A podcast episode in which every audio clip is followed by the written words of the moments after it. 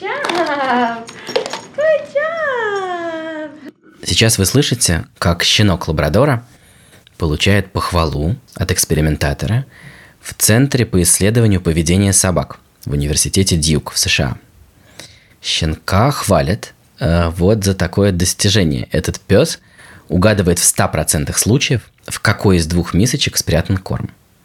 Откуда он это знает? А ему показывают пальцем, и он следует этому указательному жесту исследовательницы. Неожиданным образом этот нехитрый эксперимент дает совершенно новый взгляд на эволюцию. Этот эксперимент рассказывает что-то очень важное о происхождении дружбы и неизбежно об истоках вражды. Это выпуск подкаста «Голый землекоп» студии «Либо-либо» о том, как исследователи поведения собак, лисиц и шимпанзе узнали много нового о природе человека. О том, как люди одомашнили сами себя и стали самым дружелюбным и самым жестоким существом на планете. Я Илья Колмановский. Привет.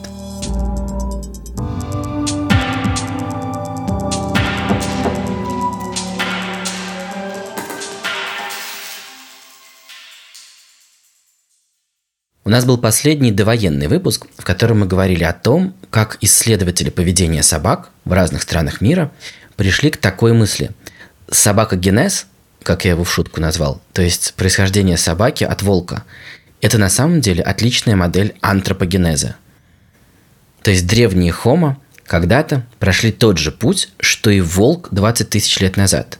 Волк перестал бояться человека, а когда-то человек перестал бояться человека – самоодомашнился. И этот природный эксперимент с волком словно нарочно прошел на наших глазах, чтобы мы сами могли побольше узнать о себе, о своем давнем прошлом и, может быть, даже о будущем. И вот сегодня продолжение этого выпуска. Война не закончилась, и мы ни в какой момент об этом не забываем, но мы решили предложить вам послушать это большое интервью, потому что наш гость, возможно, предлагает идеи, которые помогут хоть как-то уместить в сознании то, что сейчас происходит в мире. Он провел много времени с животными в лаборатории, в США, в Африке, в Сибири и всюду изучал кооперацию животных. И в итоге он вместе со своей женой, Ванессой Вудс, написал книгу «Survival of the Friendliest» – «Выживание дружелюбнейших». По сути, это парафраз формулировки Дарвина. Помните о выживании самых приспособленных? Меня зовут Брайан Хейр, я эволюционный антрополог в университете Дьюка. Очень рад с вами познакомиться. Мы договаривались об интервью за неделю до войны. Брайан преподавал и был занят, так что мы решили немного отложить. А потом был занят уже я, бегством из Москвы, перевозом семьи, и главным образом я был занят собственным параличом от ужаса, который нам всем доводится переживать сейчас, читая новости о войне. Так что получилось, что прошло 4 месяца – я был очень неуверен, когда после такой паузы писал американскому профессору запрос на интервью, как он это воспримет. Но ответ был самый располагающий. Мы созвонились, он даже высказал мне всякие слова поддержки. Ну, я первым делом спросил, не дико ли ему вот сейчас, в сегодняшнем уже контексте, выступать как автору книги с таким названием «Survival of the Friendliest» – «Выживание дружелюбнейших». Right, so you've got to be crazy да, это звучит странно. Можно подумать, что автор книги «Выживание дружелюбнейших» не особо читает новости. На самом деле тут нет противоречия. И ключевая идея его книги как раз в том, что именно дружелюбие и кооперативность в какие-то моменты делает человека таким беспощадным. До этого мы еще дойдем, но вначале разберемся с Дарвином, что он, собственно, имел в виду. Мы назвали книгу «Выживание дружелюбнейших», Потому что есть одно огромное, на наш взгляд, заблуждение, ну или неправильная интерпретация теории эволюции. С тех пор, как Дарвин написал «Происхождение видов», прошло 150 лет. И все это время многие неправильно понимают, как на самом деле работает эволюция человека. Есть такое представление, что выживают сильнейшие. В массовом сознании существует такой образ большого, сильного альфа-самца, который побеждает в борьбе за выживание. Как будто эволюция и биология всегда предопределяют такую стратегию, как выигрышную. Я тоже, надо сказать, всегда бешусь, когда мне говорят, и, как правило, это люди далекие от биологии, зато с такими патриархальными ценностями, э, что в природе выживает сильнейший. Это крайне невнимательный взгляд на эволюцию, как мы сегодня еще услышим и обсудим. And if you take a step back and you look at 150 years of research since Darwin wrote, Итак, 150 лет назад Дарвин установил, что человек эволюционировал так же, как и другие виды живых существ. И вот если мы сейчас окинем взглядом все исследования, которые были проведены с тех пор, у нас возникнет вопрос. Погодите-ка, а в чем заключается стратегия победителей? И ответ такой. Выживают самые дружелюбные. Побеждают те виды, у которых вырабатываются новые формы поведения, в результате чего эти существа становятся более толерантными или дружелюбными. Потом в результате этого появляются новые формы сотрудничества. Действительно, часто, когда встречаются два организма, один другого съедает. Но есть множество примеров эволюции дружелюбия. Это происходит в два шага. Первый – это повышение толерантности, когда ты можешь просто терпеть присутствие другого рядом. Второй шаг – можно не просто терпеть, а сотрудничать. И так появляются новые формы кооперации. Я быстро перечислю примеры из книги Брайана Хера. Не знаю, цветковые растения научились делиться пыльцой с насекомыми и так завоевали мир – императорские пингвины выживают в Антарктиде, потому что холодными полярными ночами они стоят плечом к плечу друг к другу и перемешиваются, чтобы не мерзнуть. А рыбка губан-чистильщик, эм, такая маленькая, продолговатая, научилась плыть в рот э, прямо к хищным рыбам. У меня была такая знакомая рыбка в Красном море, которая была натренирована заплывать в рот к людям. Я всегда вынимал загубник и, значит, ждал, пока она почистит мне ротовую полость. Ну и вообще, это уже не из книги, но я надеюсь, что все слушатели этого подкаста помнят, что, как известно, голый землекоп – это венец эволюции. Он живет в очень плотных колониях, прекрасно терпит присутствие других землекопов, и все члены колонии работают на выживание колонии как целого. И это все очень кстати и очень поможет в споре с людьми, которые неправильно понимают Дарвина и дает правильную перспективу. И на самом деле часто лучше выживают не самые вредные, а самые милые. Но в реальной науке эволюция – это очень конкретный разговор. Это разговор про конкретную механику.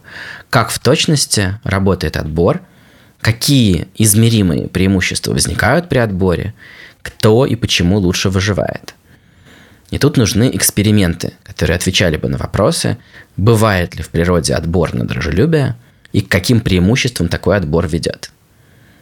И как в любой хорошей истории, э, нам надо начать с момента, когда нашему гостю Брайану было 8 лет, и ему подарили щенка лабрадора. Он не знал, что это начало большого пути в науку. Uh, когда я был маленьким, у меня был пес Орео. Он был моим лучшим другом, и мы любили играть в мяч. И была вот такая поразительная вещь. Он любил играть несколькими мячиками. У него всегда было два-три мячика. И вот я бросал ему один мяч, и он убегал за ним. Но, конечно, я же был ребенком, и я в это время бросал и остальные мячи тоже. И вот Орео возвращался, потому что не мог их найти. И он как бы спрашивал меня, а где остальные мячи? Он лаял и как будто говорил, где, где они? Конечно, я показывал в сторону, в которую я бросил остальные мечи. И, как и полагается лабрадору, он убегал в ту сторону, на которую я указал, кружил там некоторое время и находил мяч. А если у него это не получалось, он смотрел на меня и как бы просил помочь ему в поисках. Брайан вообще не понимал, что тут есть что-то особенное, пока не попал в аспирантуру к такому крупнейшему когнитивисту, Майклу Томаселло. И они как-то сидели, это было в начале 90-х разговор, и обсуждали указательный жест и эксперименты на животных и на детях с указательным жестом. Тогда считалось, что вот указательный жест, то есть когда мы куда-то показываем пальцем, и другой понимает, куда ему нужно смотреть или идти, считалось, что такой жест могут понимать только люди. Said, well, Я такой говорю, по-моему, моя собака тоже так делает. И вот так все и началось. Честное слово. И так как он был хорошим ученым, вот как раз в такие моменты понимаешь, что значит быть хорошим ученым. Он прямо загорелся этим. Он все спрашивал, ты уверен? Точно? И я такой, да, да, конечно. И рассказал ему, как Орео играл со мной в мяч. Он понял, что я не шутил, и такой, давай проведем эксперимент. Если вы серьезно, я должен это увидеть. Из этого может выйти что-то интересное. И тут надо ненадолго оставить Орео И для контекста рассказать, почему психологи и антропологи относятся вот именно к указательному жесту совершенно религиозно. Еще великий Выгодский считал, что это начало и основа вообще культуры. Итак, что нужно для того, чтобы понять указательный жест? Давайте это распакуем. Смотрите, значит, надо понимать, что у другого в голове происходит что-то важное. И что это важное, ну, например, это информация о том, где корм. Она есть у него в голове, я должен это понимать. И я должен понимать, что этот другой имеет намерение показать мне, где корм. И что поэтому из него теперь торчит рука, у него есть вот этот вот символический жест, но смотреть мне надо при этом не на руку и не на кончик пальца, а надо сообразить, что этот жест символический, поэтому надо представить себе, что дальше из руки торчит такой луч, который как бы исходит из пальца, и нужно проследить его направление, и вот там, там, там будет что-то, что мне хотят показать, как я сообразил. Ну, отсюда вывод, что указательный жест – это высочайшее проявление нашего стремления к кооперации и проявление наших мощных когнитивных суперспособностей. Нужно иметь мозги, настроенные на восприятие настроения второго агента, вот этого другого, и проводить все эти вычисления. И у ученых ушло огромное количество усилий на попытке узнать, как возник этот жест у человека. А тут сидит мохнатый псовый такой корневор, вывалил язык, виляет хвостом и как будто бы рушит все каноны – Тут для начала надо было убедиться, что это все вообще не артефакт, и что Брайан все это не выдумал. Поэтому Брайан вместе со своим шефом с Томаселло провели полноценные эксперименты с Орео в лаборатории в контролируемых условиях. Этот пес был еще жив. Потом они повторили еще на множестве других собак. И в очень аккуратно и тщательно продуманном эксперименте удалось дока- твердо доказать, что собаки явно понимают указательный жест. Как это можно объяснить? Как шла эволюция и как шел отбор, чтобы возникла такая почти человеческая способность к сотрудничеству, кооперации. И тут первый сюрприз. Нас учили в школе, что собаки возникли под действием искусственного отбора. Но современная археология и ДНК, и кости говорят, и мы в этом подкасте говорили об этом тоже в самом первом выпуске про собак осенью 2020 года, что это не так – на самом деле история про волка и собаку – это история про естественный отбор, а не про искусственный отбор. Это история о том, как сама природа повела отбор на дружелюбие. И так возник один из самых успешных видов на планете. Волчата не понимают указательного жеста, даже если их дрессировать с рождения. И Брайан недавно сделал про это отдельную серию экспериментов на маленьких волчатах и недавно ее опубликовал. Собаки не дичатся – и понимают указательный жест. Как так вышло? Какой сценарий эволюции тут можно предположить? When they evolved, they began evolving они эволюционировали где-то 15-40 тысяч лет назад из волков, которые были прямыми конкурентами людей. Вообще, если так подумать, это просто поразительно, как появились эти отношения. В то время еще не было земледелия, так что люди постоянно были в поисках еды. И вот в таком случае странно заводить собак. Ну, то есть ты такой, эй, ребят, а как насчет увеличить количество голодных ртов? Когда мы будем уходить на охоту, мы будем оставлять их с нашими детьми. Ну, правда, есть вероятность, что некоторых наших детей съедят. Ну, в общем, я не думаю, что это так происходило. Итак, это волки выбрали нас, а не мы волков. Волки выбрали нас из-за наших помоек. Как э, рыбка, губан-чистильщик выбирает пасть хищника и учится туда плыть. Вначале какие-то волки, может быть осторожно, может быть по ночам, подходили к помойкам, и в этот момент возникал отбор на индивидов с устойчивой психикой, дружелюбной психикой. И это открывало им доступ к большому пищевому ресурсу. Так, исходно, все началось с естественного отбора на дружелюбие, который дальше был подхвачен уже искусственным отбором и тоже на дружелюбие – So that's how we think dogs evolved, began evolving. И вот так, по нашему мнению, эволюционировали, ну то есть начали эволюционировать собаки. И только много тысячелетий спустя, всего лишь лет 150-200 назад, появились все те породы, которые мы сегодня знаем. Это, конечно, продукт искусственной селекции, когда мы целенаправленно выводили породы, чтобы пасти овец, или искать крыс, или сторожить дом, ну и так далее. Но этому явлению всего 100-200 лет, по крайней мере, европейским породам. Ну а до этого мы выбирали собак в основном по их желанию находиться с нами, по их дружелюбию и неагрессивности. Это ровно те критерии, по которым проводил отбор Дмитрий Беляев.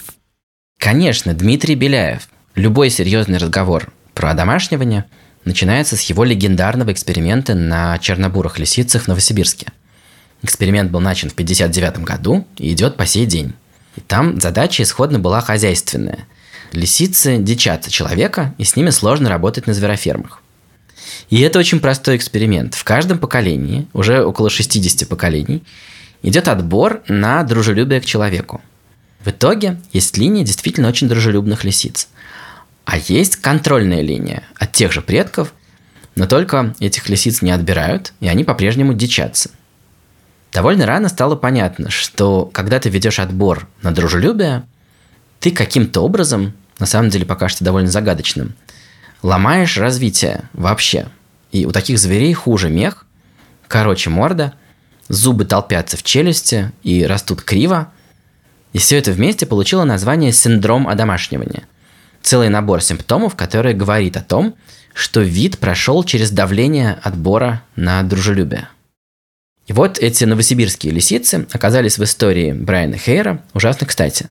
Смотрите, волк стал собакой в результате естественного отбора. Он самоодомашнился. И у этого получились те следствия, о которых нам говорит Брайан. Это гипотеза о том, что при отборе на дружелюбие растет кооперация и подтягиваются всякие инструменты для нее. Но это гипотеза. Значит, следующий шаг тут – это провести эксперимент, в котором можно будет проверить эту гипотезу. И новосибирские лисицы – это уникальный шанс. Эксперимент запустили почти 60 лет назад. Отбор ведется как раз на дружелюбие, и осталось только проверить, что у них там с кооперацией. И Брайан, конечно, не мог не приложить руку и не поучаствовать в этом эксперименте. Он приехал в Новосибирск, проверил, и оказалось, что одомашненные чернобурые лисицы понимают указательный жест, а контрольные диковатые лисицы не понимают. И тут я решил спросить у него, выучил ли он в Сибири русский язык и понимает ли он по-русски. Uh, very, very little. I, I know a few words, that's all. But that episode was dedicated to sabacogenes. Ah. It's like anthropogenesis, but this is sabacogenesis. Oh, sabacogenesis. I love it. Dogogenesis. Dogogenesis. I love it. That is amazing. Все эти исследования – это, конечно, история успеха, и мы теперь довольно много знаем про одомашнивание и самоодомашнивание, и это все интересно само по себе. Но для нашего выпуска интереснее всего услышать, э, как человек стал таким кооперативным. И почему это у современного сапиенса такое плоское лицо и плохой мех. Последние годы сразу несколько зоологов стали решительно выступать с идеей, что сапиенс – это продукт одомашнивания – и чтобы понять, кто и как нас одомашнил, нужно бы заняться древними костями наших кузенов, всяких ранних хомо, может быть, австралопитеков, но кости мало рассказывают о поведении.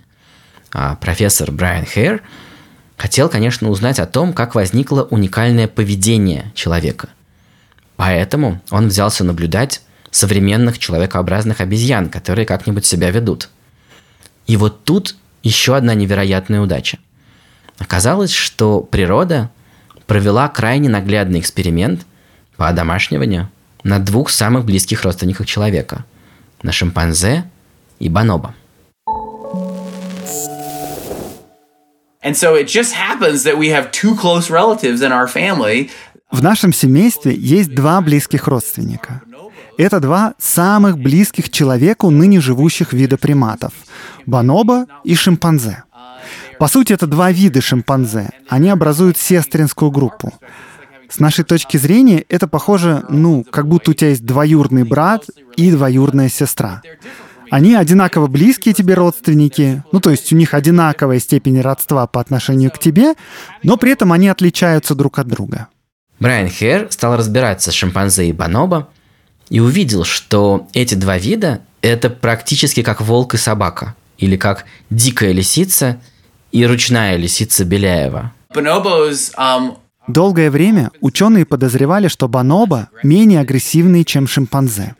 Шимпанзе убивают друг друга. uh, chimpicide, У шимпанзе случается шимпицид, а у бонобо нет. Ученые никогда не видели, чтобы бонобо убивали других бонобо. А еще самки бонобо доминируют наравне с самцами, в то время как в каждой группе шимпанзе есть всегда доминантный альфа-самец. Так что с поведенческой точки зрения бонобо дружелюбнее.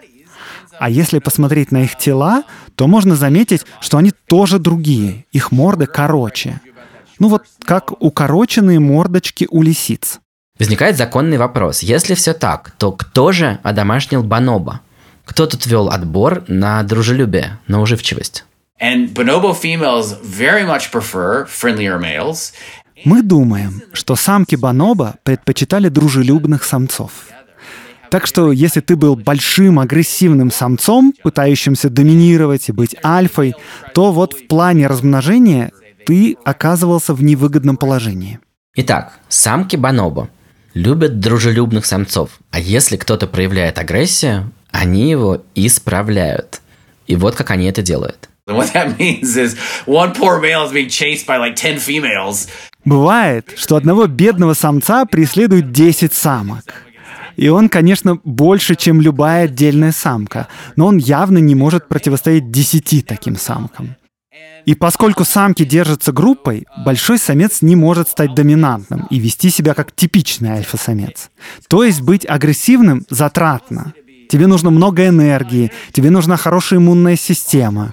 Вдобавок ко всему, от этого нет никакой пользы, потому что этого не позволяют самки. Так что в процессе эволюции агрессия оказалась невыгодной. Самки ведут отбор, и тогда дружелюбные самцы лучше размножаются. И значит, в череде поколений дружелюбных самцов становится больше. Более дружелюбные самцы не агрессивные, живут себе спокойно, их не атакуют самки. То есть в целом их жизнь гораздо легче. И у них огромное преимущество, потому что самки думают так. О, мне нравится этот парень. Он не агрессивный. Было бы хорошо, чтобы мои дочери спаривались с ним. Вот так, на наш взгляд, бонобо эволюционировали в более дружелюбный вид. Шимпанзе, скорее всего, примитивнее. Они похожи с гориллами. У них и там, и там альфа-самцы. И это предковая, такая более примитивная модель. А бонобо – это более поздняя, продвинутая модель. bonobos seem to be the ones that really stand out and are different, and especially if you look at how they develop. Бонобо не похожи на других обезьян. Особенно если смотреть на то, как они эволюционировали. Мы думаем, дело было так. Бонобо ведь живут в Демократической Республике Конго. Они отделены от шимпанзе рекой Конго. Это вторая самая полноводная река в мире, по-моему, третья по длине. Шимпанзе и бонобо, как и люди, не умеют плавать с самого рождения. Но их, в отличие от людей, никто не учит плавать. И поэтому река такого размера — это серьезное препятствие для размножения. Так что, во-первых, эти две популяции были отделены друг от друга рекой. Во-вторых, к югу от реки Конго, где живут бонобо, не было горилл. Бонобо жили и эволюционировали в изоляции. А шимпанзе, как мы думаем, жили бок о бок с гориллами. И бонобо, в отличие от шимпанзе, не нужно было делить ресурсы. И в целом их жизнь была сильно проще, потому что лес мог их прокормить. То есть не было такого сильного беспокойства насчет еды. Конкуренция, конечно, все равно была, но ее было меньше. То есть, может быть, тут сыграла роль река, как естественная преграда. Река, которая сейчас называется река Конго. Все три вида, и шимпанзе, и гориллы, и бонобо, не умеют и не любят плавать. А на той стороне реки, на южном берегу, где живут бонобо, нет горилл. И там ниже конкуренция за растительную пищу. И получились такие содружества самок в ситуации изобилия. Это похоже на такой райский сад. Самки могли больше времени проводить вместе и заводить дружеские отношения. На севере от реки Конго это было невозможно. Там приходилось драться за еду с гориллами, и у самок не было возможности держаться вместе. Для группы просто не было достаточно еды. И из-за того, что между ними не было дружеских отношений, при встречах они не доверяли друг другу. И большим самцам было гораздо легче запугивать их. И шимпанзе продолжали жить таким образом.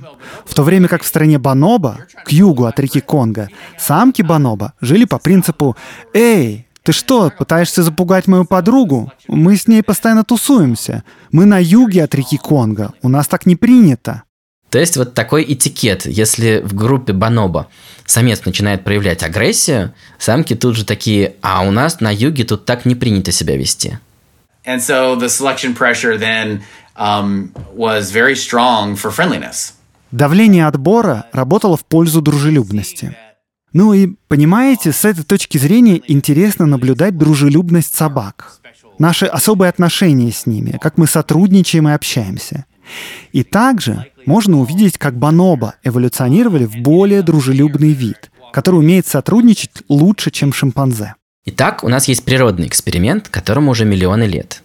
И вот такое наблюдение. Похоже, что бонобо прошли отбор на дружелюбие, и у них более плоская морда, как у ручных лисиц.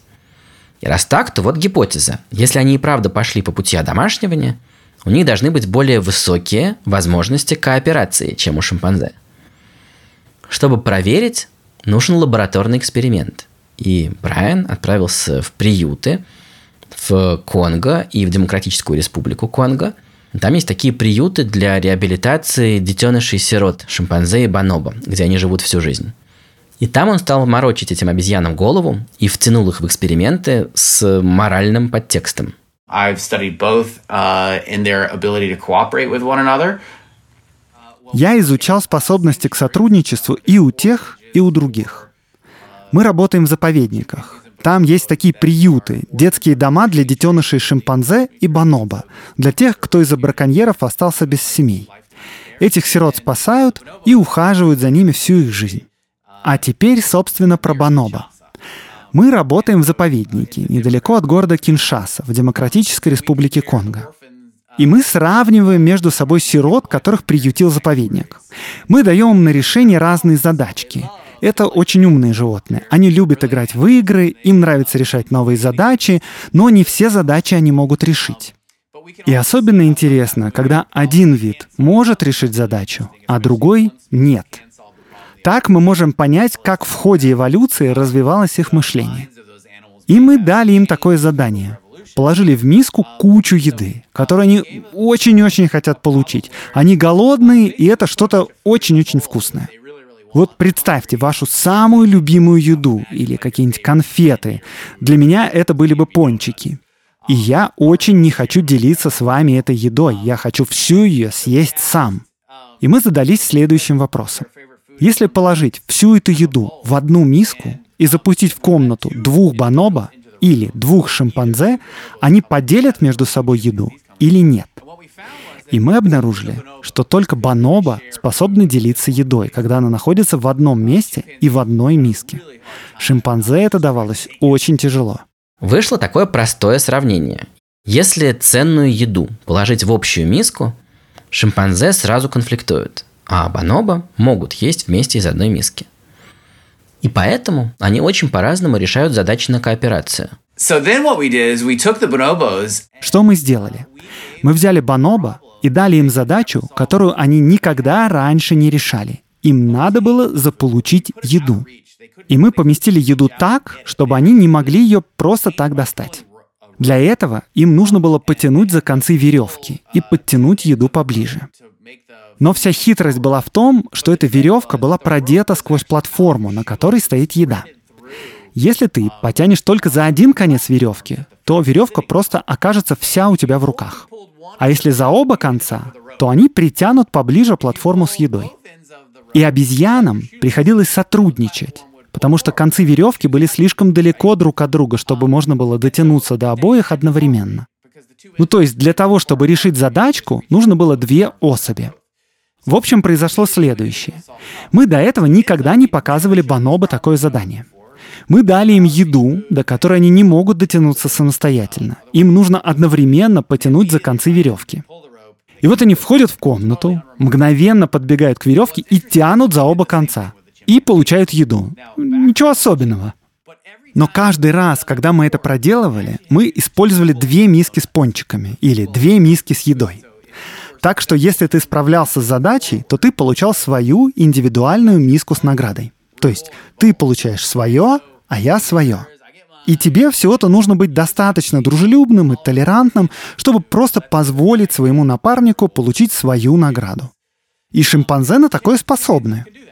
Но когда мы положили все в одну миску, они даже с учетом того, что у них был большой опыт и в целом понимание того, что это за задачка, они проваливались. Они просто не могли это сделать. А вот у Баноба не было никаких проблем, несмотря на то, что они до этого вообще не решали такую задачу. Итак, шимпанзе могли быть даже заранее обученными, но они проваливали эту задачу, если просто вместо двух мисок сделать одну. Дружелюбие – это основа сложного поведения, кооперации. Без дружелюбия не получается включить мозги в нужную сторону. И тут нельзя сказать, что бонобо просто умнее. Шимпанзе очень умные. Но для решения вот таких задач вначале идет именно толерантность. И только тогда возможна эволюция сложного поведения – эволюция сотрудничества, кооперации. Давайте сейчас оглядимся, где мы оказались вот в этом повествовании, в какой точке. Наука о животных с крупным мозгом развивалась так. В XIX веке считалось, что человек – это венец природы. И все остальные располагаются где-то на лестнице, ведущей к венцу. Шимпанзе, наверное, где-то ближе, это понимали сразу, там уже в веке 18 а слоны, наверное, это такие огромные верблюды, и, скорее всего, такие же тупые. А киты и дельфины вообще недавно считались рыбами. Сегодня стало понятно, что у этой эволюции много венцов. Есть сложный мир слонов, сложный мир китов, мир лошадей, волков, собак, шимпанзе, бонобо, людей. И в разговоре про одомашнивание людей мне показалось очень интересным, как Брайан Хер рассказывает, что у нас теперь есть три разные сценария одомашнивания.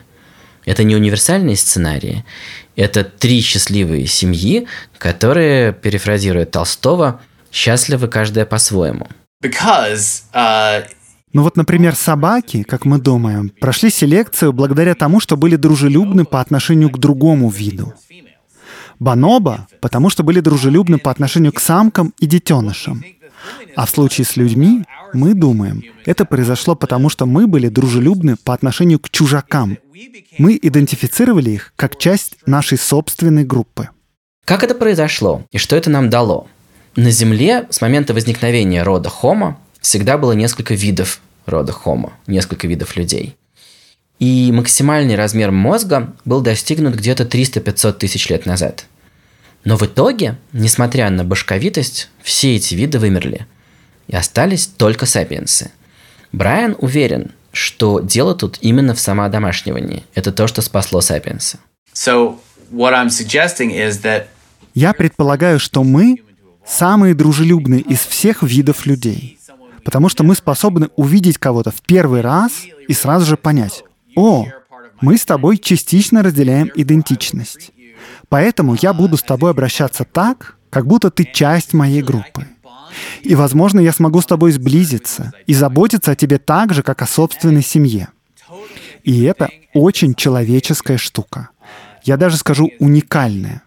Что я имею в виду? Идентичность то есть групповая идентичность. Вот это абстрактное представление о том, что ты принадлежишь к такой-то группе с такими-то нормами, и мы, например, готовим вот так-то, и говорим вот так-то, и еще носим вот такую-то одежду, мы ведем себя друг с другом определенным образом. Это то, кто мы такие и кто я такой. Вот это представление — уникальная черта нашего вида — и вот, вот в чем уникальность Сапиенса, по мнению нашего гостя. Ему есть кем нас сравнить. Он порядочно поизучал разные сценарии одомашнивания. И он считает, что одомашнивание, то есть самоодомашнивание человека, шло по особому сценарию. Люди стали ксенофилами, но очень специальным образом. Это объединение, готовность объединения с какими-то незнакомцами по некоторому очень специальному критерию. Не потому, что мы с ними одного вида, нет, это слишком широко, все тут не годятся. Но и не потому, что мы из одной семьи, это слишком узко. На самом деле нас интересует гораздо больше, чем семья. Тут все хитрее. И тут секрет нашего эволюционного успеха. Сейчас распакуем это. Давайте еще раз внимательно проговорим, кто кого любит и кого не любит в этом выпуске подкаста «Голый землекоп». У шимпанзе априори ненависть к незнакомым шимпанзе. А у бонобо априори есть дружелюбие к незнакомым бонобо. Вот для людей тоже важно, знакомые это или незнакомые, но на это накладывается еще и групповая идентичность. Про незнакомца важно понять, наш ли он. Now, humans, obviously, we respond to familiarity. We share that with chimpanzees and bonobos. Мы, люди, реагируем на то, что нам знакомо. И это наша общая черта с шимпанзе и бонобо. Но поверх этого накладывается еще и групповая идентичность. Вот мы встречаем кого-то, кого мы не знаем, и думаем, я тебя не знаю, мы с тобой не знакомы. Но следующая мысль. Я должен тебя бояться или испытывать к тебе влечение. И определиться с этим нам помогает идентичность. Разделяешь ли ты со мной вот это абстрактное представление об одной группе? Если да, мы можем стать друзьями. У нас даже могут быть отношения, в которых я буду заботиться о тебе так же сильно, как о своей семье. А если мы эту групповую идентичность не разделяем, то я не уверен, что делать. Или я буду нейтрален, или, если ты разделяешь групповую идентичность с другой группой, которая угрожает моей, ну это уже совсем другая история. А если ты не наш, и ты из опасной для нас группы, то разговор будет другой. И вот тут мы переходим к тому, какая химия лежит в основе такого поведения. Окситоцин – это ключевая тут молекула.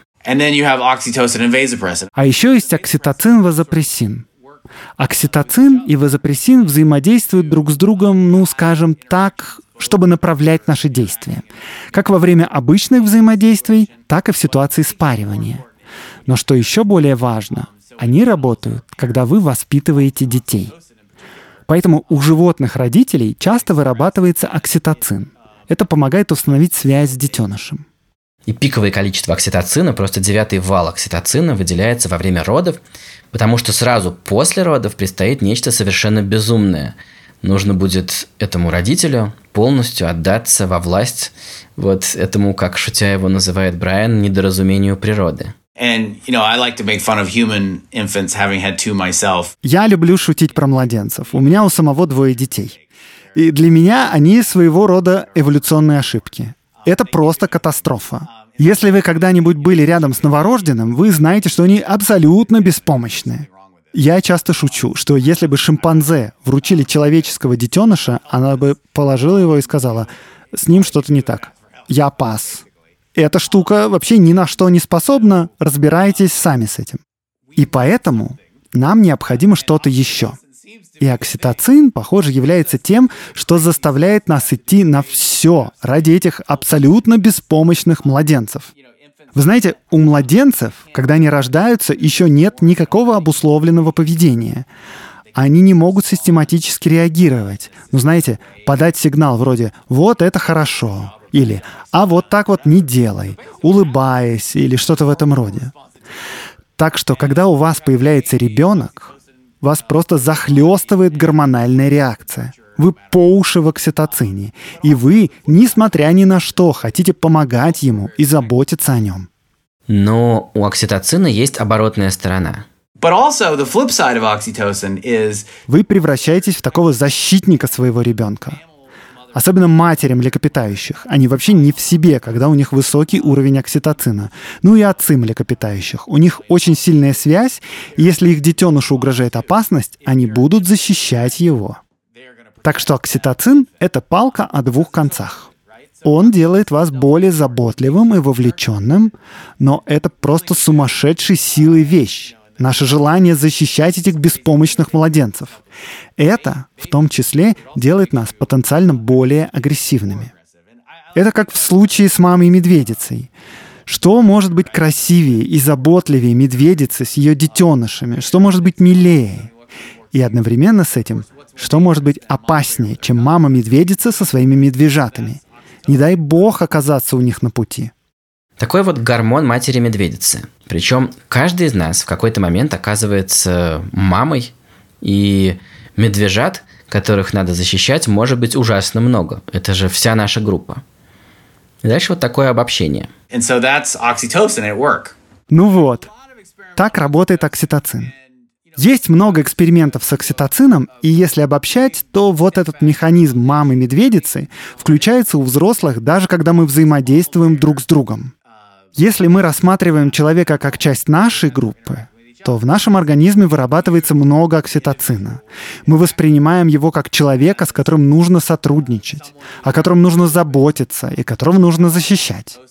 Если в нашем организме много окситоцина, то мы также сильнее защищаем своих людей от чего-то или от кого-то, кто может им угрожать. Ну то есть от других людей, от других групп людей.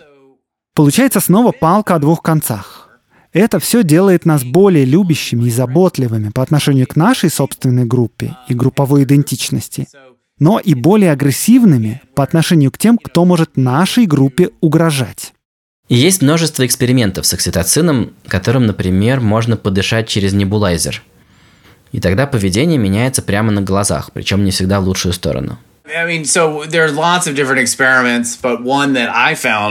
Было много разных экспериментов, но меня особенно впечатлил тот, в котором людям вводили окситоцин, а потом показывали им разные картинки. И если на изображении человеку плохо и больно, и при этом мы идентифицируем его как такого же, как мы, как принадлежащего к нашей группе, то появляется нормальная реакция. Мы беспокоимся, мы хотим что-то сделать. Но если мы видим человека, испытывающего боль или страх, но это представитель другой группы, то такой реакции уже не будет.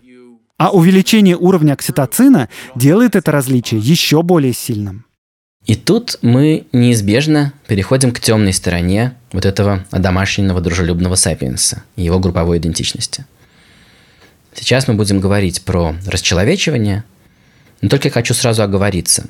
Любые биологические рассуждения о природе человека не должны заменять нам существующую мораль, этику и понятие об индивидуальной ответственности. Когда одна группа идет войной на другую, и люди совершают преступления, это, безусловно, необходимо остановить, преступников судить и сделать так, чтобы оно больше не повторялось. Но наряду вот с этим простым рассуждением все равно интересно посмотреть на людей глазами эволюционного биолога. Не чтобы оправдать насилие, боже упаси – но просто чтобы больше знать о нашей природе, быть предупрежденным и, может быть, иметь больше шансов совладать с ней. И взгляды нашего гостя сегодняшнего – это пока даже не совсем гипотеза. Но в чем-то это даже интереснее гипотезы. Это момент, когда мы можем поставить поведение человека в эволюционный контекст и просто подумать над тем, какие вопросы можно было бы себе тут задать. Например, почему сапиенсы по мере развития цивилизации – оказались способными на все более и более чудовищные войны и геноцид. Если смотреть в масштабе сотен тысяч лет и смотреть глазами человека, который проводит эксперименты на бонобо, то можно получить такой взгляд. Love... Мы любим тех, с кем разделяем групповую идентичность. И мы заботимся о них так же, как мама-медведица заботится о своих детенышах. И если им или нашей идентичности угрожают, то мы снова реагируем так же, как мама-медведица, когда ее потомство угрожает. Вместе с хорошими последствиями, с большой дружелюбностью и со способностью к сотрудничеству приходят и ужасные. Они заключаются в том, что наш мозг готов защищать нашу идентичность. Сегодня есть много разных групп людей, живущих рядом друг с другом, очень-очень близко. И мы смотрим на те группы, которые, как нам кажется, угрожают нашей идентичности, угрожают группе, о которой мы заботимся, мы смотрим на них так, что это приводит к величайшей жестокости, на которую способен человеческий вид. Такой вот парадокс. Люди — самый дружелюбный вид, эволюционировавший на нашей планете, и это делает нас самым жестоким видом. И тут интереснее всего было бы изучить механизм — Если думать дальше в рамках этой же логики, то для нас окажется крайне важен переход, перескок из одного режима в другой. Что нужно, чтобы мама-медведица показала свою адскую сторону? Нужно расчеловечить другого. So, um, М, Вот иногда задумываешься, как может человек перейти от дружелюбия к жестокости. В нашей психике есть силы, которые можно, скажем так, использовать, чтобы заставить нас делать что-то совершенно немыслимое. И если мы начнем изучать, как это происходит, одно из первых явлений, с которым мы столкнемся, будет зловещая долина. Напомню, что это такое. Японский робототехник Масахита Мори как-то заметил, что чем больше робот похож на человека, тем он нам симпатичнее. Но это только пока дело не доходит до уже совсем близкого сходства.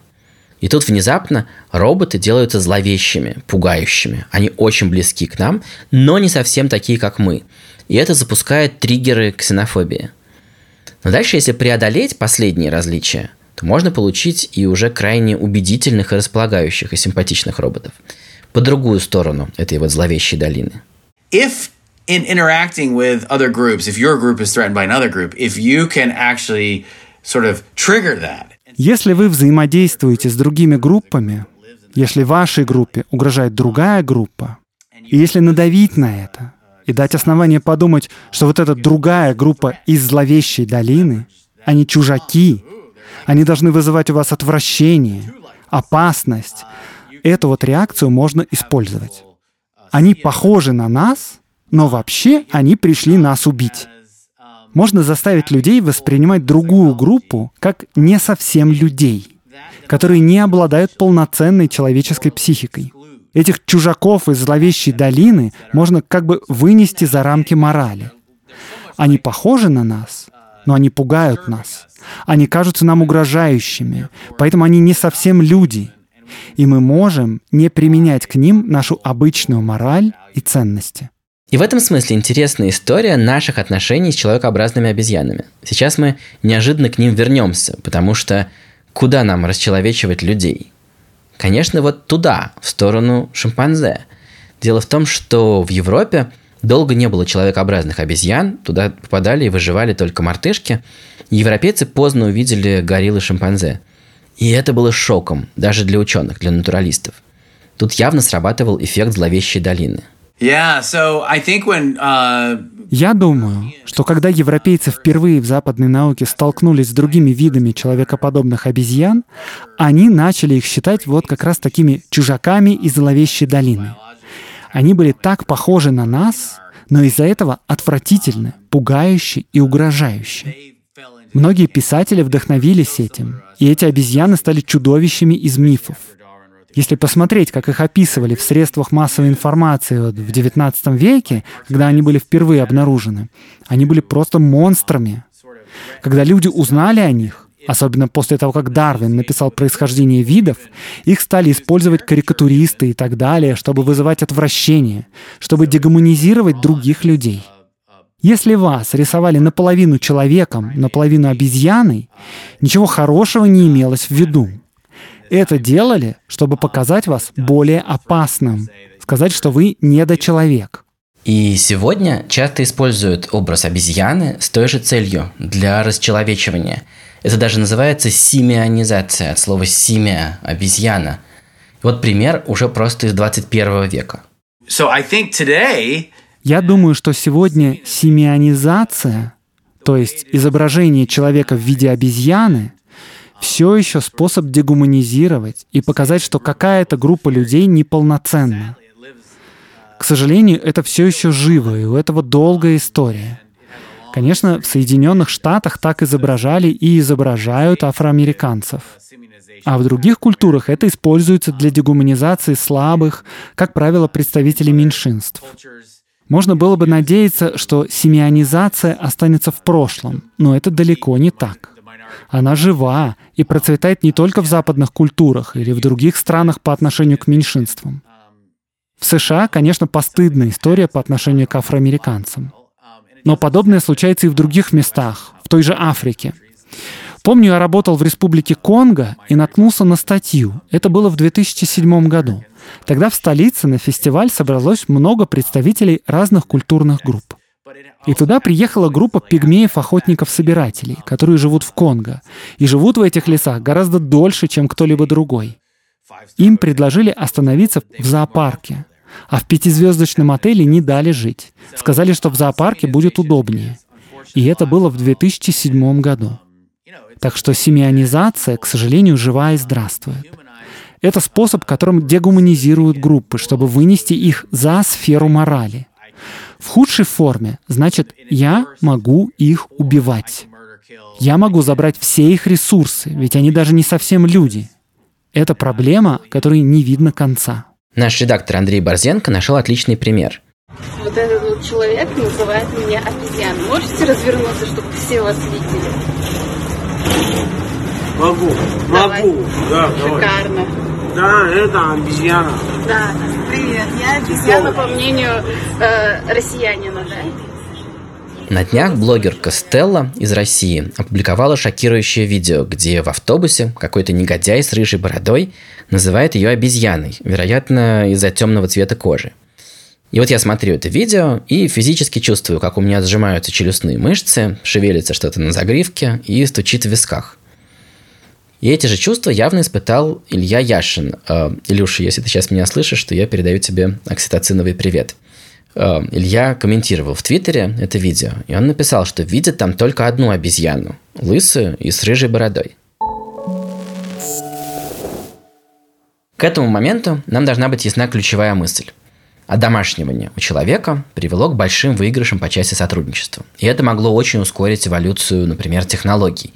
Потому что лучше, когда сразу много индивидов придумывают, как улучшить какое-то изобретение. Но если мозг распознает группу или индивида как угрозу для нашей группы, включается ксенофобия.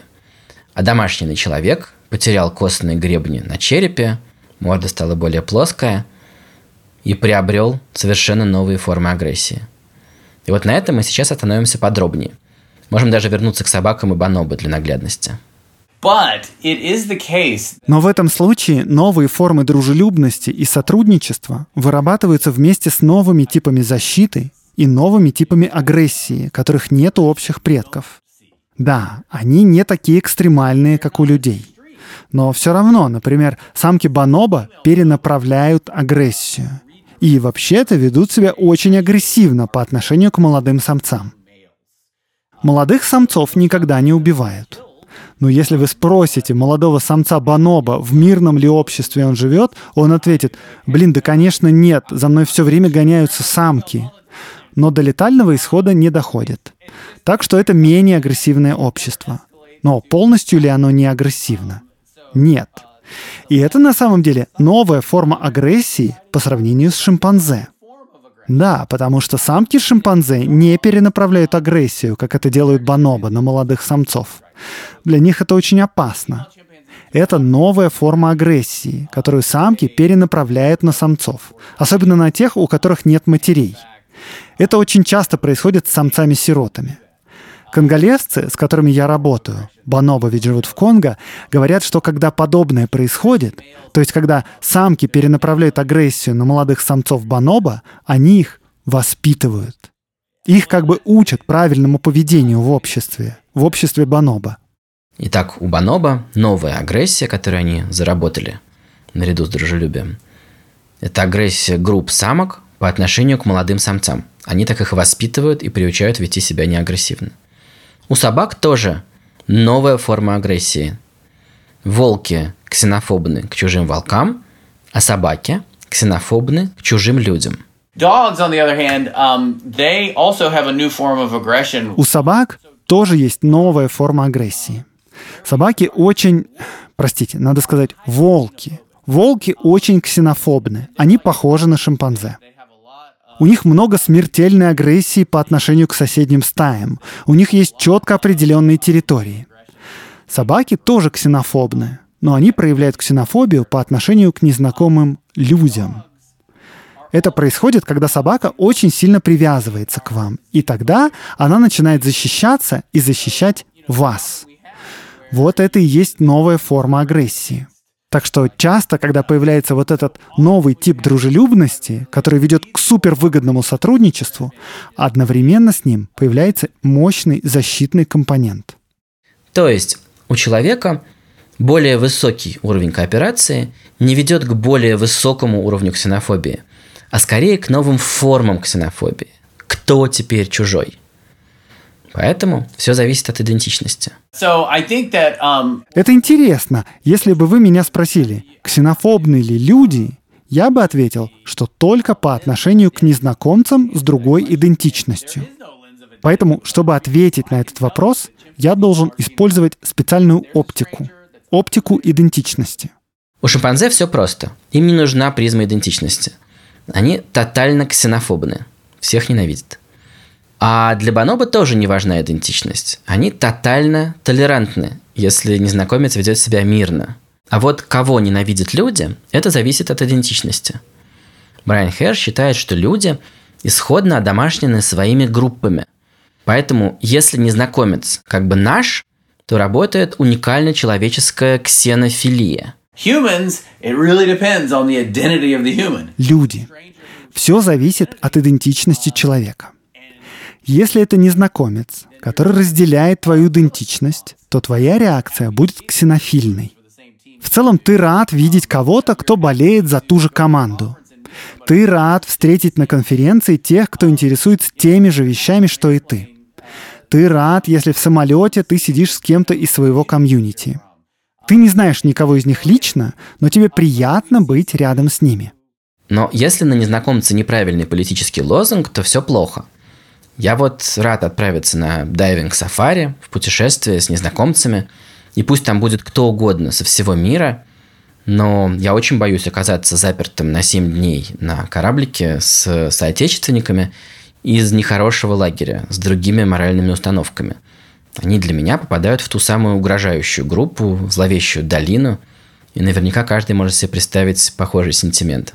Uh, but if we see somebody who Но если мы видим того, кто не разделяет ничего общего с нами, особенно если он не разделяет нашу идентичность, мы воспринимаем это как угрозу. Например, в самолете сидит человек в кепке мага. Это девиз сторонников Трампа «Make America Great Again». А рядом сидит человек в кепке BLM, девиз протестующих против насилия над афроамериканцами «Black Lives Matter». Это две идентичности, не похожие друг на друга, и поэтому потенциально враждебные друг к другу. В этой ситуации люди поведут себя ксенофобно. Такой вот прогноз. Что со всем этим делать? Какой же тогда выход? С точки зрения Брайана, ключ к миру – это форум, то есть иметь механизмы для того, чтобы разногласия получали бы возможность для урегулирования. Либеральная демократия построена на разделении власти и умении договариваться. На том, что много групп, не согласных друг с другом, собираются на форум, где они могут не соглашаться друг с другом без насилия. Так что на самом деле либеральные демократии, хотя они и являются наихудшей формой правления за исключением всех остальных, цитируя Уинстона Черчилля, они настолько лучше всех остальных, что стоит все-таки задуматься над тем, как сделать их лучше.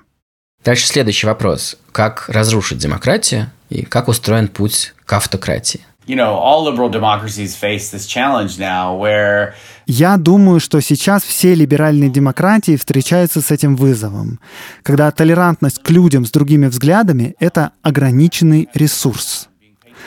Нам очень сложно быть терпимыми друг к другу, слышать и прощать друг друга. И это короткий путь к авторитаризму. Многие антропологи считают, что главные беды случились у нас на пути от собирательства к сельскому хозяйству. Когда начали пахать землю и поворачивать реки, возник жизненный ресурс, который можно монополизировать. Мы больше не собираем 200 видов животных и растений, а у нас есть э, один вид, какая-нибудь пшеница, от которого зависит выживание всей группы. И размер группы вырос, потому что нужно много людей, чтобы заниматься, скажем, ирригацией. И Брайан э, видит тут сразу залог гарантированного нарушения интересов меньшинства и основу для того, чтобы зарядить пружину окситоциновой ненависти. В этом и заключалась история человека до появления первых либеральных демократий. Это я говорю с эволюционной точки зрения. Я не лезу в политологию или историю. Многие люди считают, что быть авторитарными — это в основе человеческой природы. Но как эволюционист я могу сказать, что это абсолютно не так. Антропологи убеждены, что человеческие группы исходно были довольно демократичны, пока они были размером до 150 особей. There is uh, evidence both from the ethnographic Из всех свидетельств об эволюции видов ясно, что мы возникли не для того, чтобы стать деспотами. Мы эволюционировали, чтобы иметь обратную иерархию доминирования, в которой мы делим власть между группами из 150 человек. Без главного. Вы начинаете сталкиваться с проблемами иерархии только когда появляется сельское хозяйство и большое население. Как только вас становится больше 150, вы уже не можете настолько эффективно быть равными. Кроме того, что это неэффективно, так еще и становится очень легко взять власть в одни руки и монополизировать ресурсы. То есть появляется новая проблема. Авторитаризму и деспотизму в истории человечества всего тысячи лет, даже не десятки тысяч, тогда как нашему виду сотни тысяч лет. Получается, что путь самоодомашнивания привел человека в точку, где все было крайне гармонично до наступления аграрного века – все, что произошло дальше, крайне опасно для нас. И это главный челлендж, и это вопрос выживания нашего вида. Убьет ли нас автократия? Все сводится к вопросу о том, как построить общество, которое бы лучше соответствовало природе человека, то есть было бы демократично. И при этом бы работало бы для больших чисел, где особи миллионы, и иерархия действительно важна для принятия решений. На этот вопрос нет пока ответа, но в рамках логики нашего сегодняшнего гостя постоянная сменяемость власти явно должна работать на снижение напряжений. Вопрос в том, как нам построить такое общество, которое отражало бы, что значит быть человеком. То есть быть демократичным, но при этом учитывать, что мы находимся в обществе, состоящем из миллионов людей, миллиардов людей. И иерархия действительно может играть важную роль в принятии решений. Но нужно разделять власть и позволять лучшим аргументам побеждать в споре. Нужно дать этому шанс. Наш гость несколько раз оговорился, что речь не идет о моменте, когда на карту поставлено выживание. Если есть смертельная угроза, то не остается ничего, кроме того, чтобы физически бороться против агрессора. Но если мы хотим, чтобы ситуация не докатилась до этого, или, например, думаем о том, как обустроить мир уже после столкновения – то он продолжает смотреть на людей глазами специалиста по собакам и бонобо. И он всерьез считает, что, например, в Конгрессе США людей срочно нужно начать кормить из одной миски. Буквально, ровно как в том эксперименте с платформой и веревками. У меня есть очень простое решение, которое можно применить прямо сейчас. На сегодняшний день в Конгрессе большинству работников 20 лет – Мало кто это понимает, но Конгрессом руководят 20-летние. Большинство работает бесплатно. Это не те, кого выбирали, а именно работающие на выбранных кандидатов. Они живут в самом дорогом городе, и им платят копейки. Они работают из любви к своей стране. И у них есть планы и надежда на то, чтобы стать будущими юристами, политиками, судьями, которые будут решать судьбу нашей страны. Прямо сейчас эти молодые люди учатся расчеловечивать вторую сторону. И это тот контекст, который готовит почву для прихода американского Путина.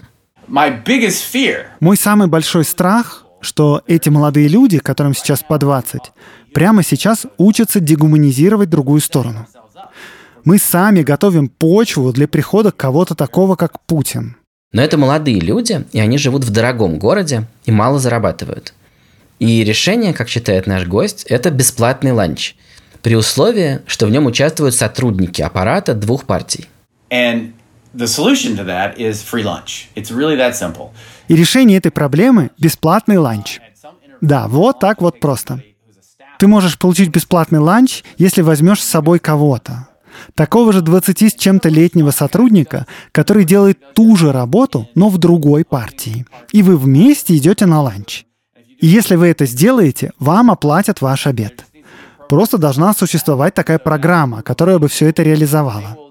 И в результате этого получится, что группа людей в том возрасте, в котором естественным образом формируются дружеские связи, понимают, что разница между ними не так уж и велика. И тогда в решающий момент у нас будет группа людей, которая скажет, ну нет, это вы говорите о моем друге. Мы ходили вместе на обед. Мы не будем соучастниками насилия против них. Мы найдем другой способ. Причем Брайан Хер всерьез говорит, что важно класть эту бесплатную еду в один котел, и чтобы люди оттуда ели руками. Я не успел спросить его, кто должен платить за эту еду, потому что отвлекся и стал пытаться сообразить, где должен был быть такой вот котел в России в 90-е годы, и кто должен был бы есть из этого котла, чтобы оно все не докатилось туда, куда оно докатилось в итоге. И как-то я ничего не придумал. Мне кажется, там всю дорогу вопрос был про выживание. Либо они, либо мы. Но может быть я что-то упускаю. Интересно, что думаете про это вы. Это был подкаст студии «Либо-либо. Голый землекоп». Над этим выпуском мы работали вместе с редактором Андреем Борзенко, а нашего гостя озвучивал Андрей Аксенов. Андрей – это автор чудесного подкаста «Закат империи» и ведущий подкаста «Время и деньги». Послушайте оба эти подкаста, если вы их еще не слышали. Ресерчером в этом выпуске работала моя жена Саша Примакова, а я Илья Колмановский. Пока.